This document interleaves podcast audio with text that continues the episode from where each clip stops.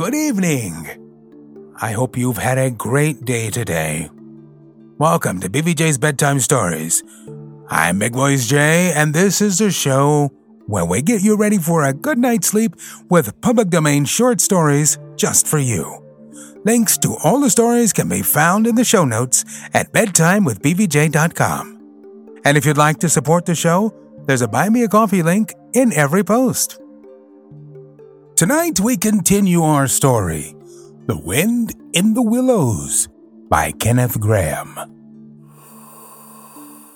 In accordance with the kindly badger's injunctions, the two tired animals came down to breakfast very late next morning and found a bright fire burning in the kitchen and two young hedgehogs sitting on a bench at the table, eating oatmeal porridge out of wooden bowls. The hedgehogs dropped their spoons, rose to their feet, and ducked their heads respectfully as the two entered. There, sit down, sit down, said the rat pleasantly, and go on with your porridge. Where have you youngsters come from? Lost your way in the snow, I suppose? Y- yes, please, sir, said the elder of the two hedgehogs respectfully. Me and little Billy here, we was trying to find our way to school. Mother would have us go was the weather ever so, and of course we lost ourselves, sir, and Billy, he got frightened and took and cried, being young and faint hearted. And at last we happened against Mr. Badger's back door and made so bold as to knock, sir, for Mr. Badger, he's a kind hearted gentleman, as everyone knows. I understand, said the rat, cutting himself some rashers from a side of bacon, while the mole dropped some eggs into a saucepan. And what's the weather like outside? You needn't sir me quite so much, he added. Oh, terrible bad, sir, terrible deep the snow is, said the hedgehog. No getting out for the likes of you gentlemen today. Where's Mr. Badger? inquired the mole, as he warmed the coffee pot before the fire. The master's gone into his study, sir, replied the hedgehog. And he said as how he was going to be particular busy this morning, and on no account was he to be disturbed. This explanation, of course, was thoroughly understood by everyone present. The fact is, as already set forth, when you live a life of intense activity for six months in the year, and of comparative or actual somnolence for the other six, during the latter period you cannot be continually pleading sleepiness when there are people about or things to be done. The excuse gets monotonous. The animals well knew that Badger, having eaten a hearty breakfast, had retired to his study and settled himself in an armchair, with his legs up on another and a red cotton handkerchief over his face, and was being busy in the usual way at this time of the year. The front doorbell clanged loudly, and the rat, who was very greasy with buttered toast, sent Billy, the smaller hedgehog, to see who it might be. There was a sound of much stamping in the hall, and presently Billy returned in front of the otter, who threw himself on the rat with an embrace and a shout of affectionate greeting. Get off, spluttered the rat with his mouth full. Thought I should find you here all right, said the otter cheerfully. They were all in a great state of alarm along Riverbank when I arrived this morning. Rat never been home all night, no mole either. Something dreadful must have happened, they said, and the snow had covered up all your tracks, of course. But I knew that when people were in any fix, they mostly went to Badger, or else Badger got to know of it somehow. So I came straight off here through the wild wood and the snow. Oh, my, it was fine. Coming through the snow as the red sun was rising and showing against the black tree trunks. Ah, as you went along in the stillness, every now and then masses of snow slid off the branches suddenly with a flop, making you jump and run for cover. Snow castles and snow caverns had sprung up out of nowhere in the night. And snow bridges, terraces, ramparts. I could have stayed and played with them for hours. Here and there, great branches had been torn away by the sheer weight of the snow, and robins perched and hopped on them in their perky, conceited way, just as if they had done it themselves. A ragged string of wild geese passed overhead, high on the gray sky, and a few rooks whirled over the trees, inspected, and flapped off homewards with a disgusted expression. But I met no sensible being to ask the news of. About halfway across, I came on a rabbit sitting on a stump, cleaning his silly face with his paws. He was a pretty scared animal when I crept up behind him and placed a heavy forepaw on his shoulder. I had to cuff his head once or twice to get any sense out of it at all. At last, I managed to extract from him that Mole had been seen in the wild wood last night by one of them. It was the talk of the burrows, he said. How Mole, Mr. Rat's particular friend, was in a bad fix, how he'd lost his way, and they were up and out hunting, and were shivving him around and around. Then why didn't any of you do something? I asked. You might be blessed with brains, but there are hundreds and hundreds of you big stout fellows, as fat as butter, and your burrows running in all directions, and you could have taken him in and made him safe and comfortable, or tried to, at all events. What, us? he merely said. Do something, us rabbits? So I cuffed him again and left him. There was nothing else to be done. At any rate, I had learned something, and if I had had the luck to meet any of them, I'd have learnt something more. Or they would. Weren't you at all uh, nervous? asked the mole, some of yesterday's terror coming back to him at the mention of the wild wood. Nervous? The otter showed a gleaming set of strong white teeth as he laughed. I'd give 'em nerves if any of 'em tried anything on with me. Here, Mole, fry me some slices of ham like the good little chap you are. I'm frightfully hungry, and I've got any amount to say to Ratty here. Haven't seen him for an age. So the good natured mole, having cut some slices of ham, set the hedgehogs to fry it, and returned to his own breakfast, while the otter and the rat, their heads together, eagerly talked river shop which is long shop, and talk that is endless, running on like the babbling river itself. A plate of fried ham had just been cleared and sent back for more, when the badger entered, yawning and rubbing his eyes, and greeted them all in his quiet, simple way, with kind inquiries for everyone. It must be getting on for luncheon time, he remarked to the otter. Better stop and have it with us. You must be hungry this cold morning. Rather, replied the otter, winking at the mole. The sight of these greedy young hedgehogs stuffing themselves with fried ham makes me feel positively famished. The hedgehogs, who were just beginning to feel hungry again after the porridge, and after working so hard at their frying, looked timidly up at Mr. Badger but were too shy to say anything. Here, you two youngsters be off home to your mother, said the Badger kindly, I'll send someone with you to show you the way. You won't want any dinner today, I'll be bound. He gave them sixpence apiece and a pat on the head, and they all went off with much respectful swinging of caps and touching of forelocks. Presently, they all sat down to luncheon together. The mole found himself placed next to Mr. Badger, and, as the other two were still deep in river gossip from which nothing could divert them, he took the opportunity to tell Badger how comfortable and homelike it all felt to him. Once well underground, he said, you know exactly where you are. Nothing can happen to you and nothing can get at you. You're entirely your own master. And you don't have to consult anybody or mind what they say. Things go on all the same overhead, and you let 'em and don't bother about 'em. When you want to, up you go, and there the things are waiting for you. The badger simply beamed on him. That's exactly what I say, he replied. There's no security or peace and tranquility except underground, and then if your ideas get larger and you want to expand, why, a dig and a scrape, and there you are. If you feel your house is a bit too big, you stop up a hole or two, and there you are again.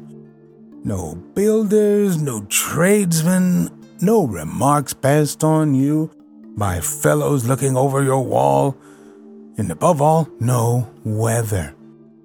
Look at Rat now, a couple of feet of floodwater, and he's got to move into hired lodgings. Uncomfortable, inconveniently situated, and horribly expensive. Take Toad I say nothing against Toad Hall, quite the best house in these parts as a house. But supposing a fire breaks out, where's Toad? Supposing tiles are blown off, or walls sink or crack, or windows get broken, where's Toad? Supposing the rooms are draughty, I hate a draught myself, where's Toad? No, up and out of doors is good enough to roam about and get one's living in, but underground to come back to at last? That's my idea of home. The mole assented heartily, and the badger in consequence got very friendly with him. When lunch is over, he said, I'll take you all around this little place of mine. I can see you'll appreciate it. You understand what domestic architecture ought to be, you do. After luncheon, accordingly, when the other two had settled themselves into the chimney corner and had started a heated argument on the subject of eels, the badger lighted a lantern and bade the mole follow him. Crossing the hall, they passed down one of the principal tunnels, and the wavering light of the lantern gave glimpses on either side of rooms, both large and small, some mere cupboards, others nearly as broad and imposing as Toad's dining hall. A narrow passage at right angles led them into another corridor, and here the same thing was repeated. The mole was staggered at the size, the extent, the ramifications of it all at the length of the dim passages, the solid vaultings of the crammed store chambers, the masonry everywhere, the pillars, the arches, the pavements. How on earth, Badger, he said at last, did you ever find time and strength to do all this? It's astonishing. It would be astonishing indeed, said the Badger simply, if I had done it. But as a matter of fact, I did none of it, only cleared out the passages and chambers, as far as I had need of them. There's lots more of it all round about. I see you don't understand. And I must explain it to you. Well, very long ago, on the spot where the wild wood waves now, before ever it had planted itself and grown up to what it now is, there was a city, a city of people, you know. Here, right where we're standing, they lived and walked and talked and slept and carried on their business. Here they stabled their horses and feasted. From here they rode out to fight or drove out to trade. They were a powerful people and rich, and great builders. They built to last, for they thought their city would last forever. But what has become of them all? asked the mole. Who can tell? said the badger. People come, they stay for a while, they flourish, they build, and they go. It is their way. But we remain. There were badgers here, I've been told, long before that same city ever came to be. And now there are badgers here again. We are an enduring lot, and we may move out for a time, but we wait and are patient, and back we come, and so it will ever be. Well, and when they went at last, uh, those people, said the mole. When they went, continued the badger, the strong winds and persistent rains took the matter in hand, patiently, ceaselessly, year after year. Perhaps we badgers, too, in our small way, helped a little. Who knows? It was all down, down, down, gradually. Ruin and leveling and disappearance. Then it was all up, up, up, gradually, as seeds grew to saplings and saplings to forest trees, and bramble and fern came creeping in to help. Leaf mold rose and obliterated, streams in their winter freshets brought sand and soil to clog and to cover, and in course of time, our home was ready for us again, and we moved in. Up above us, on the surface, the same thing happened. Animals arrived, liked the look of the place, took up their quarters, settled down, spread and flourished. They didn't bother themselves about the past. They never do. They're too busy. The place was a bit humpy and hillocky, naturally, and full of holes, but that was rather an advantage. And they don't bother about the future either. The future, when perhaps the people will move in again for a time, as may very well be. The Wild Wood is pretty well populated by now with all a lot. Good, bad, and indifferent. I name no names. It takes all sorts to make a world. But I fancy you know something about them yourself by this time. I do indeed, said the mole with a slight shiver. Well, well, said the badger, patting him on the shoulder. It was your first experience of them, you see. They're not so bad, really, and we must all live and let live.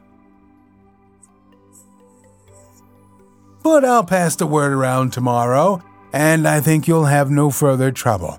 Any friend of mine walks where he likes in this country, or I'll know the reason why. When they got back to the kitchen again, they found the rat walking up and down, very restless. The underground atmosphere was oppressing him and getting on his nerves. And he seemed really to be afraid that the river would run away if he wasn't there to look after it.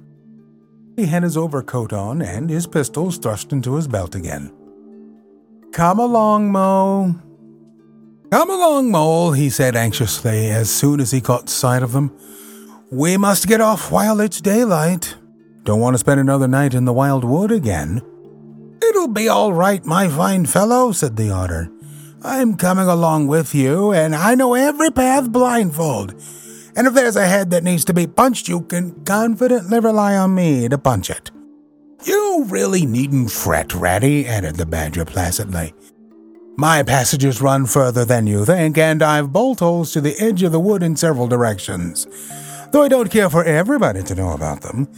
When you really have to go, you shall leave by one of my shortcuts. Meantime, make yourself easy and sit down again.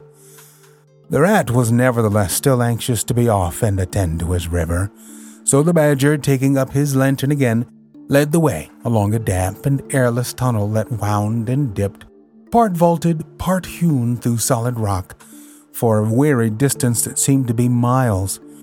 At last, daylight began to show itself confusedly through tangled growth overhanging the mouth of the passage. And the badger, bidding them a hasty goodbye, pushed them hurriedly through the opening, made everything look as natural as possible again, with creepers, brushwood, and dead leaves, and retreated. They found themselves standing on the very edge of the wild wood, rocks and brambles and tree roots behind them, confusedly heaped and tangled in front, a great space of quiet fields, hemmed by lines of hedges black on the snow, and far ahead, a glint of the familiar old river, while the wintry sun hung red and low on the horizon. The otter, as knowing all the paths, took charge of the party, and they trailed out on a beeline for a distant stile.